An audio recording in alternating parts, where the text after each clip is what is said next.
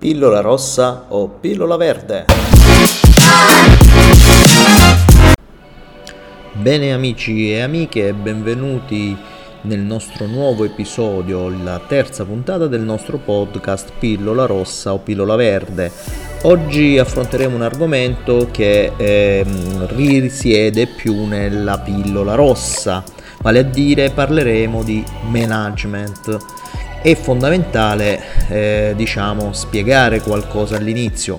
È una parola anch'essa molto sentita, siamo tutti esperti di management, ma poi fondamentalmente è il successo di ogni organizzazione.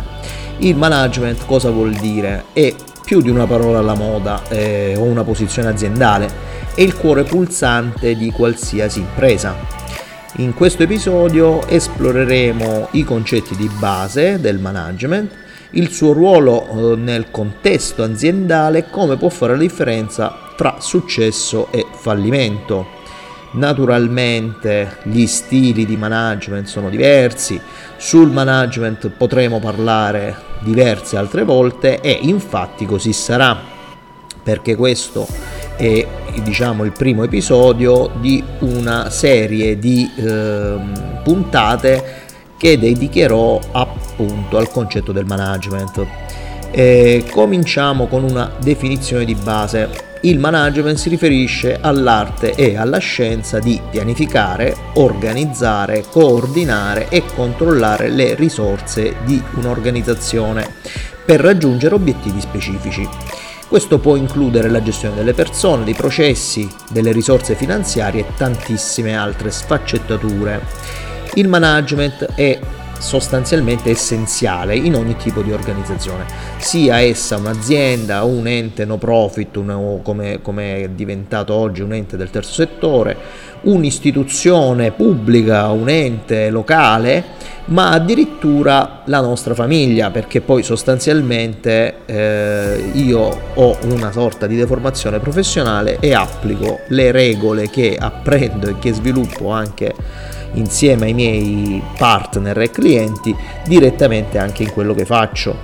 Poi che il management ha le sue ulteriori sfaccettature, quindi parleremo di project management, me ne occupo da svariati anni e in qualche modo sembra un discorso abbastanza articolato, ma poi sostanzialmente si riduce molto al dialogo con le persone.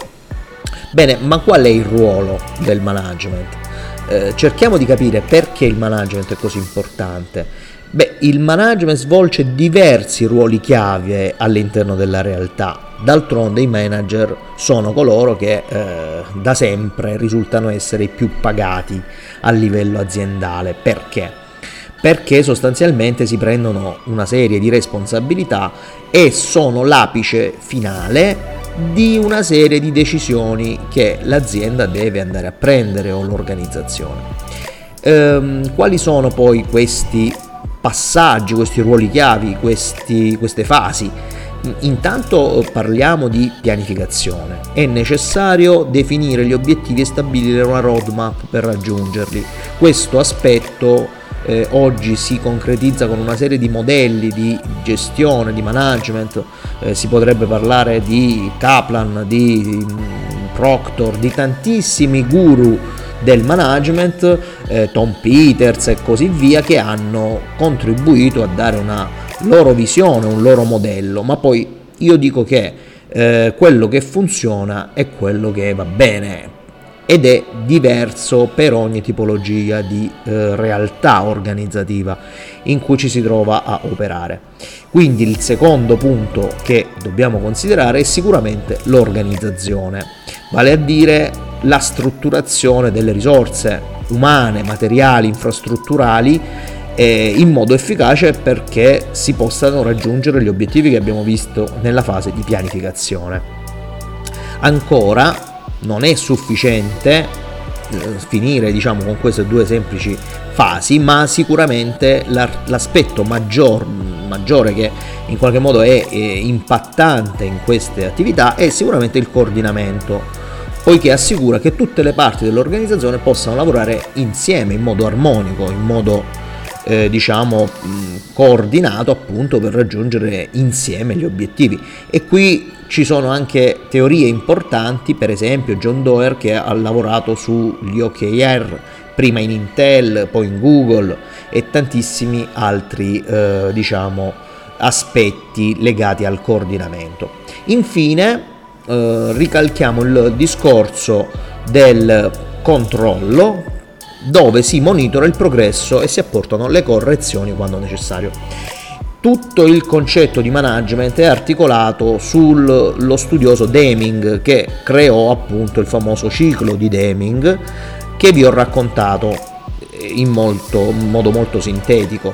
Il ciclo di Deming è alla base anche di tutte le norme volontarie internazionali della ISO, appunto, che servono a gestire il discorso della qualità, dell'ambiente, dell'energia, della sicurezza, delle informazioni, insomma una marea di attività che poi sono incentrate appunto nel ruolo che effettivamente il management riveste. Quindi, per essere molto concreto, dobbiamo poter dire che il management alla fine è il responsabile dell'ottimizzazione delle risorse e della garanzia che la nostra organizzazione stia lavorando verso un obiettivo o più obiettivi principali. Poi entreremo nel discorso degli obiettivi, la misurazione, come sono gli obiettivi, come funzionano, ma sono cose molto più avanti rispetto a quello dall'oggetto della nostra puntata odierna. Quindi poi alla fine si riduce molto alle competenze, le competenze che ogni manager deve possedere. Quindi ogni manager che è chiamato responsabilmente a seguire uno o più processi, più settori di un'organizzazione, di un'azienda, di un ente del terzo settore, deve essere in grado di sostenere questo grande compito, questa responsabilità, e quindi le competenze manageriali sono ormai arcinote a tutti e sono la leadership, capacità di ispirare, guidare gli altri verso il successo, le capacità comunicative, che sono tra le più importanti secondo noi, e soprattutto quando ci poniamo all'interno delle aziende notiamo proprio queste difficoltà, molto probabilmente derivano appunto da una sorta di lacuna che non è stata curata soprattutto nella fase educativa scolastica, perché io sostengo insieme a tantissimi altri che la capacità relazionale, il modo di comunicare deve essere appresa sin da piccoli. Ancora un'altra dote o capacità o competenza che deve acquisire assolutamente il nostro buon manager è il problem solving, capacità di identificare e risolvere i problemi in modo efficiente e anche efficace, perché se no ci si ritorna indietro. Quindi questo aspetto è anche molto molto importante, perché il problem solving è sostanzialmente la ciliegina sulla torta, ma non è solo quello. Insieme al problem solving va a braccetto un'altra competenza essenziale secondo me, che è quella del decision making, vale a dire la capacità di prendere decisioni ponderate ma poi concrete e in tempi rapidi, perché la difficoltà di un imprenditore, di un manager e di chiunque si trovi a operare in qualche modo sul mercato del lavoro, soprattutto in questo nostro contesto temporale che stiamo vivendo, è la capacità di prendere decisioni giuste. Non sempre si riesce a farlo, ma dobbiamo appunto prevederlo attraverso un lavoro che si chiama risk management, risk assessment, ma è un altro argomento che avrò piacere anche di affrontare insieme.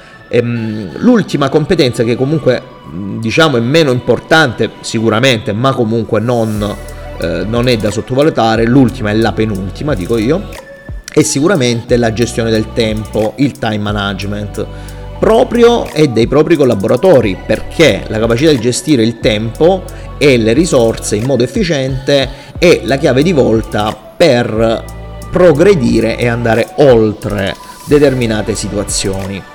Molto spesso dei miei clienti a cui faccio coaching e in qualche modo con cui mi trovo sempre a dialogare, si lamentano di avere poco tempo, ma concretamente poi faccio vedere loro che non è proprio così, è più che altro riuscire a organizzare il tempo in modo efficace ed efficiente, concentrarsi, cercare di eliminare i ladri di tempo e tutta una serie di altre attività che poi vedremo in seguito.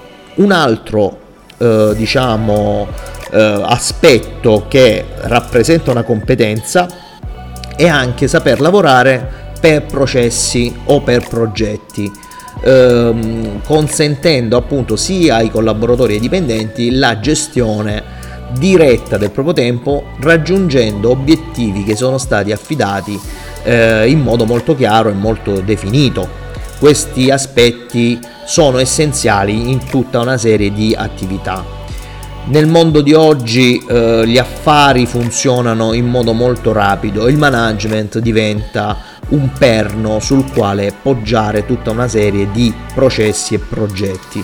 Quindi questo aspetto, insieme agli altri che ho raccontato sinora, diventa cruciale nel successo organizzativo. L'accelerazione che stiamo vivendo grazie ai cambiamenti tecnologici, all'innovazione, ci portano a una sfida globale, una transizione digitale che deve coinvolgere un management attento, attivo e soprattutto lungimirante. La crescente concorrenza, le organizzazioni oggi la vivono in modo molto competitivo, ma spesso dipende molto da come è organizzata l'idea di arena competitiva definita dal proprio manager. Il management efficace può aiutare a guidare questa innovazione, adattando i cambiamenti del mercato e assicurandosi che l'organizzazione, l'azienda sia in grado di raggiungere gli obiettivi a lungo termine che ci stiamo prefissando. Normalmente questi obiettivi possono essere variabili, però essenzialmente la capacità di cambiare idea di un manager e di curvare appunto un'idea o una proposta nel corso del tempo diventa essenziale proprio per raggiungere questi obiettivi. In estrema sintesi, la puntata di oggi ha parlato di management, che ripeto è molto più di una parola alla moda, è essenzialmente il pilastro su cui si basa il successo dell'organizzazione.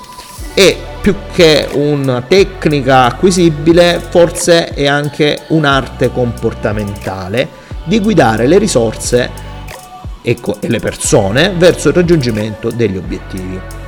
Esploreremo successivamente con altre puntate le diverse teorie e approcci al management in modo molto semplice, molto leggero, come tento di fare, e spero di essere stato sintetico come al mio solito e chiaro.